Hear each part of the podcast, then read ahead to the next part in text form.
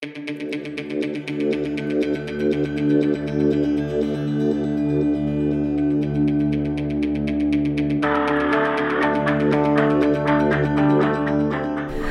is Capitol and Scott. I'm Lara Farrar. The United Methodist Church has been deeply divided for years over the issue of homosexuality. Progressive factions have argued to allow gay marriage and clergy, while traditionalists are opposed to it. The disagreement over gay rights within the United Methodist Church has caused a number of more conservative congregations in Arkansas and around the country to want to leave. Arkansas Democrat Gazette religion editor Frank Lockwood attended the Arkansas United Methodist annual conference last week in Hot Springs. He joins me today to share the latest with the Methodist and ongoing negotiations for a split. So, welcome to the show, Frank. Good morning. Starting um, with this issue with the Methodist Church, can you just sort of fill people in on what exactly has been going on in recent months? Well, the uh, Methodist Church appears to be about ready to split. This isn't the first time that's happened. It happened uh, before the Civil War, but it appears that hundreds of thousands, if not millions, of people will be leaving. Uh, hundreds, if not thousands, of churches will go.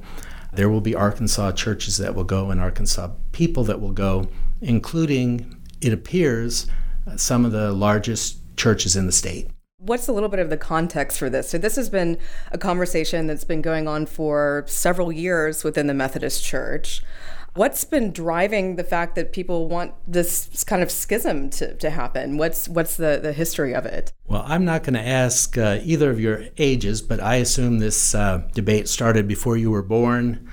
Sometimes I feel like like it'll continue after we die, that it's just never going to end. But um, it's been going a long time. Every four years, the United Methodist Church has a general conference. They all get together and uh, meet and they talk about church business. And every four years, they talk about human sexuality.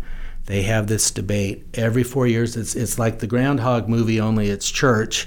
And instead of every day being February Second, it's every day is let's talk about this issue. And people on both sides of it, I think, are, are tired of it. They're sick of it.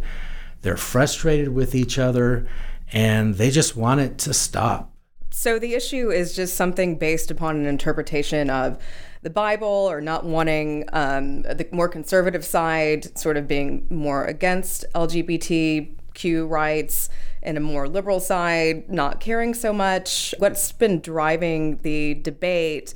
And is this, from what I've been reading, this is the main issue, at least recently, that's just causing people to want to, to split. Is that correct? Well, you have some folks that, you know, they get out the, their Bible and, and they're convinced that it teaches that um, human sexuality is one man and, and one woman united in marriage, and they can point to the scriptures and quote them. There is another side that um, believes that we need to be acknowledging where we're at in culture, where we're at uh, with what we know about human sexuality, and um, they want the church to be very welcoming and inclusive. So there's kind of this this uh, face off. So, Frank, I think it was last week. Correct me if I'm wrong. That you were in Hot Springs mm-hmm. at a Methodist conference, but this this one seemed more prescient because of discussion of a split, perhaps, or maybe it always they're always talking about it. But what exactly transpired last week in, in Hot Springs, and what was the significance of that in terms of this whole ongoing debate? Sure. Like I said, every four years there's this debate. And every four years, the progressives try to make the church more accepting of gays in ministry, equality in marriage those sorts of things, every year they lose. Now, here's the interesting thing the Americans in the United Methodist Church, a majority of them favor gay marriage, uh, ordination of gay priests, or I'm sorry, ministers. But the church also has a lot of delegates from overseas, especially from Africa. And so when the, the African delegates and the traditionalist American delegates get together, they constitute a majority. And so the, the progressives are hitting their head against the wall. And uh, basically, they uh, people from both sides came up with an idea. Let's reach an amicable parting. Let's come up with something that'll work. And they announced it in January of 2020, and then COVID hit. Everything shut down. Now the, now the bargain can't be done unless you get it approved, and it has to be approved uh, by um, at general conference. But you know they had to cancel it in 2020. They had to cancel it in 2021 they were going to have it in 2022, and now they've pushed it back to 2024. So uh, the people that thought this will be resolved soon are just in limbo. And uh, what happened in Hot Springs, they tried to come up with a way that would make it easier for traditionalists to leave. But there was a motion from the floor to hold off. And so the, the plan that they'd come up with was was tabled, was uh, deferred and uh, so that was very frustrating for for the traditionalist. And so, is this encompassing of all the churches, the Methodist churches in Arkansas right now? That's the at least the, the decision for the time being. I understanding you correctly with that in terms of what they decided last week in Hot Springs, which was to you said hold off for the time being? Yes, they're waiting for a, a, ruling from the church's judicial council. There are questions about whether this plan that they were discussing, which would have made it easier for churches to go, uh, whether it is legal under church law. So the suggestion was let's wait until we know whether this plan is legal, and then we can move from there. Uh, the other side said, well, we can pass it contingent on it being legal so that we're not in limbo, so that once the decision made, we can move forward. But now the timetable is, you know, completely unknown, I think.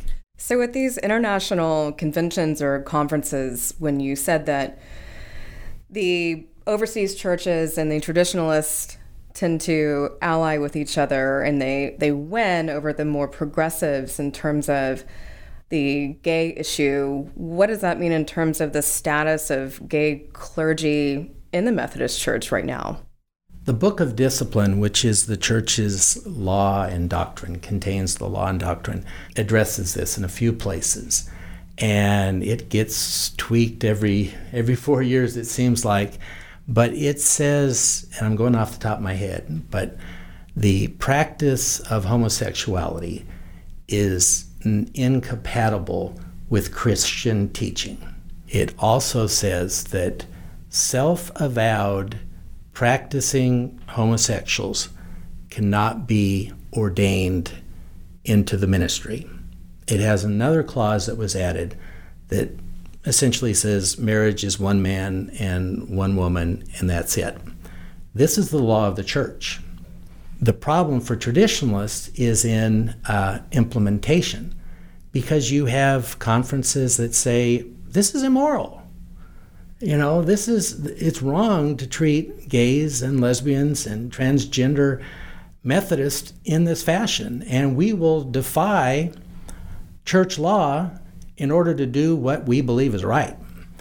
And so you go to these conferences, you pass something, no no gay bishops, no gay ministers, no gay marriage.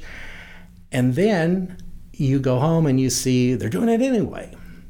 And so the frustration level for the traditionalist, they believe the other side doesn't respect church law. They flout church law. The other side says these folks are opposed to civil rights. You know, it's it's civil rights for gay and lesbian Methodists, but it's the same kind of principle.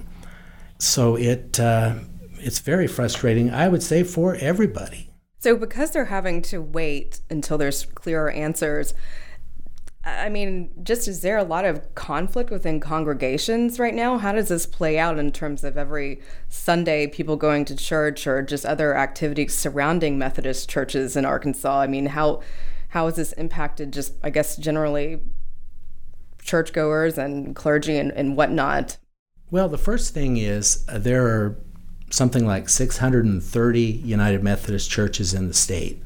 And my understanding is only 35 of them have entered the formal disaffiliation process. So, tiny fraction. But there's some pretty big churches in there. Uh, Jonesboro First United Methodist Church is the second biggest church in the state. I think it's weekly attendance is 1,500 plus. You have some other churches that are thinking about this, I think in Cabot, in Searcy. Uh, there's one in Van Buren, Heber Springs. And some of these are churches where there's 400 or 500 people uh, worshiping every year, or no, every week. And uh, up at Central in Fayetteville, which is the largest, they haven't entered the disaffiliation process, but they're they're talking about where do we go from here. So um, there's uncertainty in, in that congregation. So if you lose some of your biggest members, your membership's going down, your giving's going down as far as a conference. So there's uncertainty for everybody. Right. So what does this mean beyond just the ideological splits? between the more conservative and liberal sides. These churches are property, they have property value. Like you said, there's funding that comes into play. I don't know what other considerations there are, but I would think that these might be issues for the church, I don't know, organization or whatnot. Because what, I mean, what does it mean if a church leaves? Does that mean that there's some sort of overarching body that loses real estate in the deal as well? I mean, what else is at stake here, I suppose, is the, the question. Well, traditionalist congregations want to leave and they want to bring the building with them. They want to bring the church's assets with them. The church has been, uh, people in the church have been trying to come up with some kind of accommodation. Uh, one of the concerns is uh, pensions. You know, okay, if we let you leave, our pension fund is underfunded uh, and something happens, we're stuck with all the underfunded pension for the ministers that you had. And so that's one of the sticking points that they have to work out. How do you deal with the underfunded pension? Do you make the church come up with all the money that theoretically could be needed in the future for the pension to get it up to properly funded levels? Or do you let the church say, I'm going to get the legal stuff, legal terms wrong, but you give us the paperwork so that you know, you can't sell the church. Uh, we have rights to the money if something happens. Um, and that's one of the things they're trying to work out. Also, what does it mean leave? I mean, does that mean that they're going to start a new denomination? Is it will be called something differently? What, what exactly happens? May 1st, they started something called the Global Methodist Church.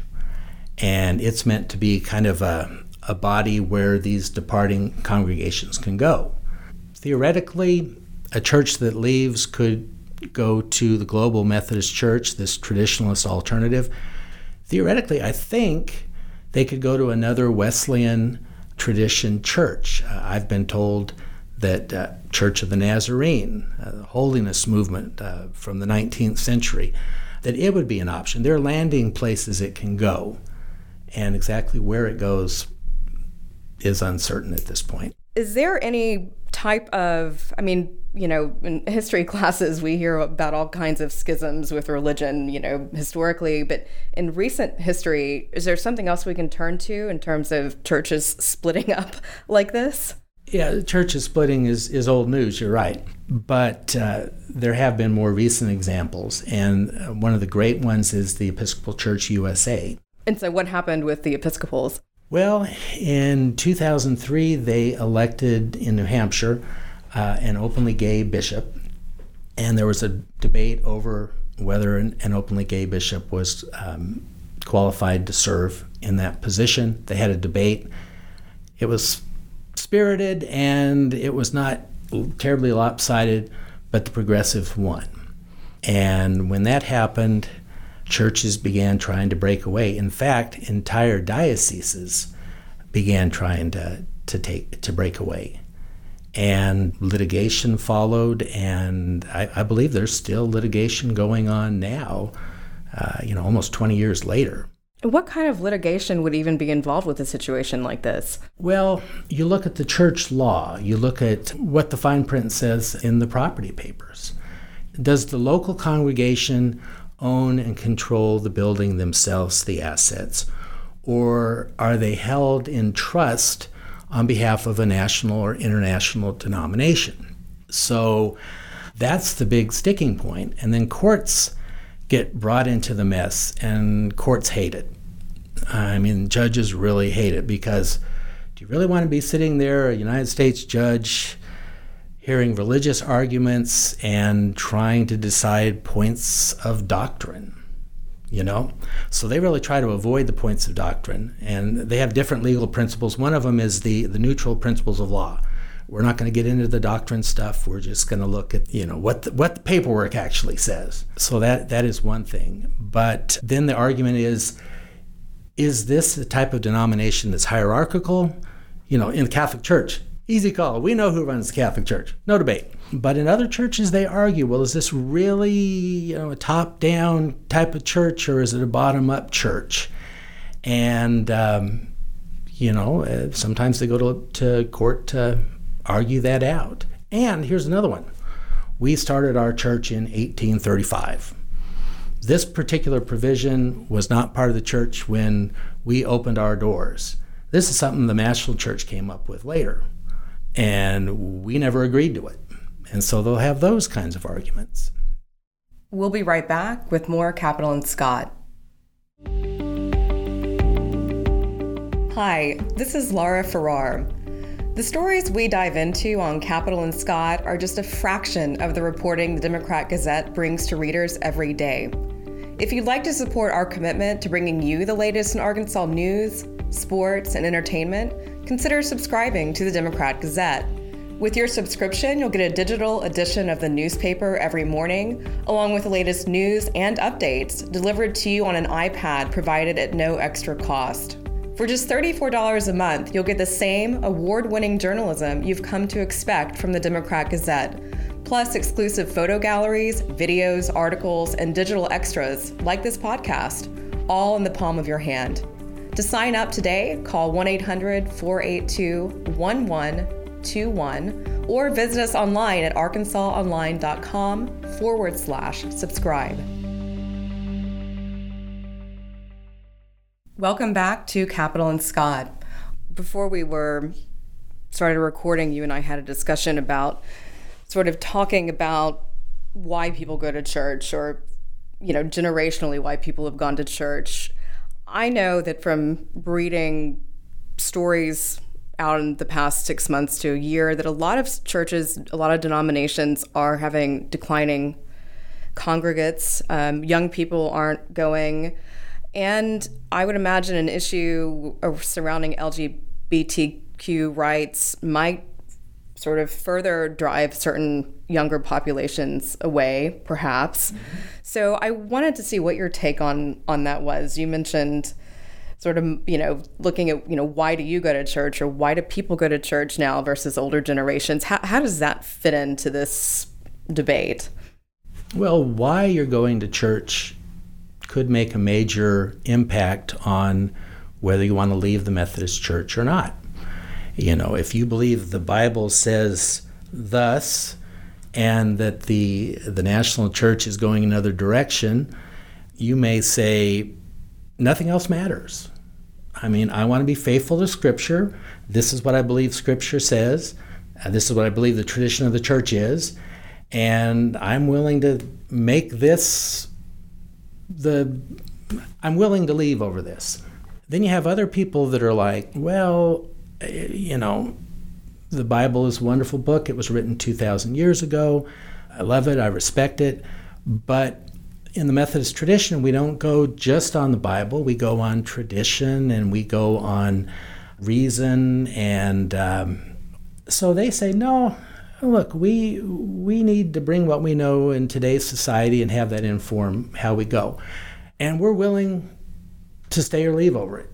Uh, and then you have another group and that's the group of my mama went to this church, my grandma went to this church. I was married in this church. My dad's funeral was in this church.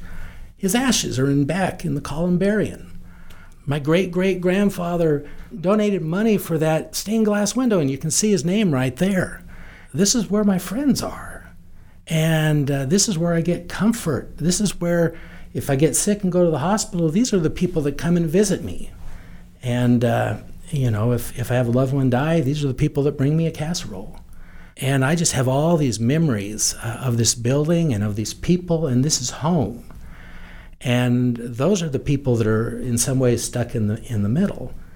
And, and granted, whether you're a traditionalist or a progressive, these emotional, heartfelt things are in play in all this. And, and that's why it's painful. I mean, when there's a church split, people hurt. It is absolutely painful. Whether you win, whether you lose, it's like a divorce. Only a you know a divorce with uh, you know miters and, and incense and candles maybe, but but it's it's like a divorce, and um, it can just tear people and tear communities apart. So there's about I read 13 million Methodists around the world, half roughly in the United States, half roughly overseas. You mentioned that the overseas congregations, particularly maybe out of Africa, tend to be more conservative in their thinking. And so that is what actually overrules maybe some of the uh, votes or whatnot from the United States side. Has there been any discussion on whether that should just be separated because we're talking about completely different cultures and history with the church and whatnot? That maybe there should be different some overseas uh, congregations shouldn't maybe have influence on what's going on in the United States at all? Is there have you heard anything like that? I'm just curious. You know, I would love to go back in the time machine and talk to the Methodist that came up with this idea for making it international because I'm my hunch is that their where their heart was at was we want to be a church where borders don't matter where um, we're all brothers and sisters in Christ. And uh, skin color shouldn't separate us. Language shouldn't separate us. So I think they probably really like the idea of a diverse church believing that it reflected what Christ wants and what heaven's going to look like. It does now kind of look like the world looks like. Uh, you know, it's it's a diverse place, but the people that have been brought in don't necessarily share the views of the uh, Methodist in, in more progressive parts of the country, and and that's that's where you're at. The church is very diverse, but the folks that are from overseas tend to be traditionalist. There was news that I read about Georgia, for example, I think there was something like 70 churches that either voted to split or are leaving. Why are they able to do that now, or are they doing that now versus churches in Arkansas that are choosing a more of a wait and see approach? Do you know anything about what's going on in other states versus here? I think I did read very recently about a church in Georgia, and I think they reached some kind of uh, court settlement, and they said, We'll pay a bunch of money if you'll just let us leave. This is going to play out in conference after conference, in church after church. You will have conferences where, where the majority of the conference wants to leave, and the entire conference attempts to pull out, I believe. In other places, uh, there'll be some churches that want to come and some churches that want to go. And the role of the bishop is very important because if the bishop wants to see a peaceful parting, he has a lot of power to help that happen. If the bishop wants to prevent this, has a lot of ability to derail it. And I think the, the thought in Arkansas is this bishop has said, you know, I want people to get where they need to be to uh, serve God and, and uphold the gospel. And I want to make sure the, the church's legitimate interests, financial interests, and whatnot, that those are covered. But ultimately, let's let's do this in a way that doesn't shame the church, doesn't bring dishonor on Christ. That is the message that's coming from, from the Methodist bishop in Arkansas. There are other places where the bishop may say, we're going to keep everybody here at all cost, you know, knock down, drag out. And bishops get to decide, um, assign where ministers go. So uh, I suppose theoretically a, a, bishop could say, oh, you're at a Methodist megachurch. Uh, uh, guess what? You're going to uh, ecclesiastical Siberia. You know, you're going to be going to the middle of nowhere. And so there's a lot of worry. The bishop here could be reassigned. There's uncertainty. And what if we get a bishop that wants to make our life difficult as opposed to one that you know, we feel is working with us in good faith. And so that's another unknown in all of this. A bishop has great authority, whether the bishop is traditionalist or progressive. And um, the role that they play in this, I would think, would be very important. Have we seen any of that play out in, in Arkansas at, at this point? Any indication of shifts and changes because of progressive versus traditionalist? Just churches having any anybody being shifted around or anything obvious at this point? Bishop Mueller has been here for uh, a decade. Everybody knows him. Uh, and what is the bishop here in Arkansas? What is his full name again? Gary Mueller. And so you said he's been around for. He's been here for a decade. People know him. People I talk to seem to respect him, whether they're traditionalists, whether they're they're progressive. He seems to have solid relationships with ministers in, in the conference. And there's a comfort level. Uh, you know, we know this guy. And uh, when he talks about these issues, he the message he brings sounds very uh, conciliatory. He doesn't say this side is good and this side is bad. His message is let's treat everybody with respect. Let's treat everybody like they're brothers and sisters in Christ, not enemies. And the other thing he has said and emphasized is uh, the world's going to be watching what we do. He said poll after poll shows that respect for Christianity is dropping.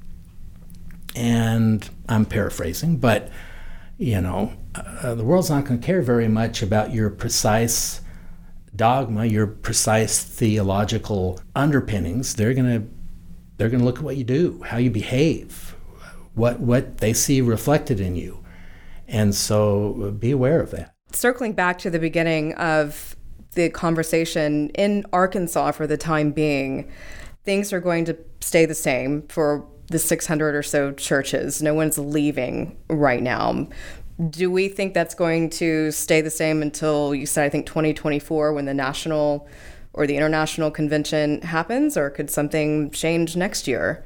Well, once the Judicial Council of the Church rules, uh, they could have a special uh, conference to have people in Arkansas discuss this, as I understand it, or they could wait until next year's annual conference.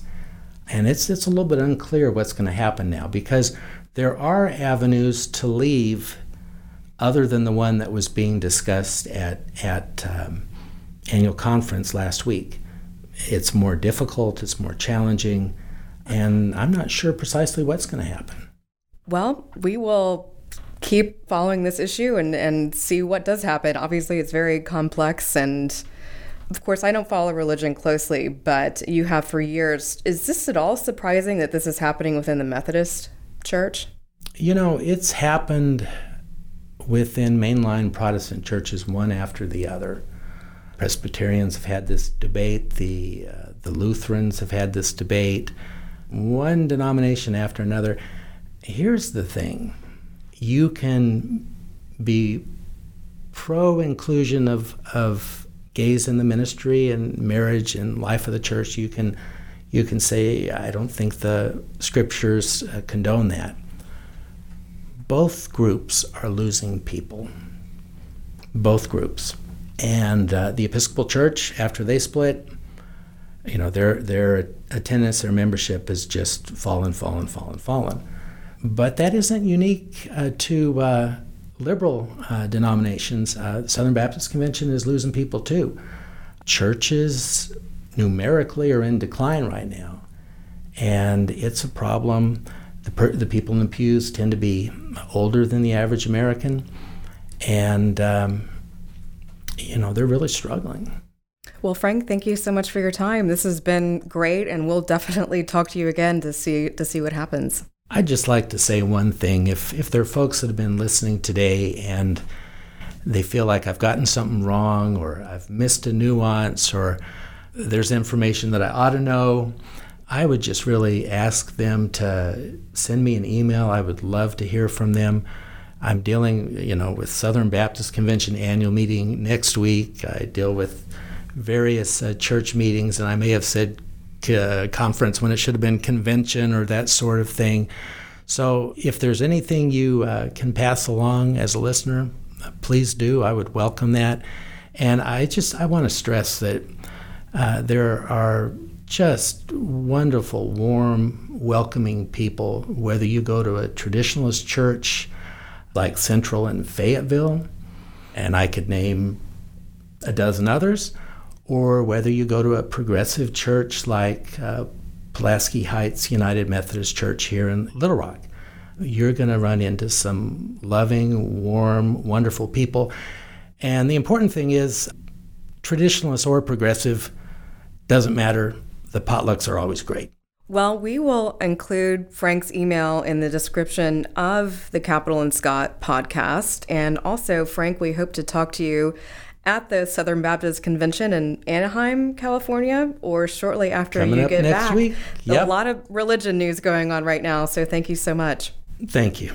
With nearly 120,000 members, the United Methodist Church is the second largest Protestant denomination in Arkansas. There are about 6.3 million members in the United States. Thanks for listening to Capitol and Scott. If you have any ideas or feedback for the show, you can contact us via the link in the description of the podcast on arkansasonline.com.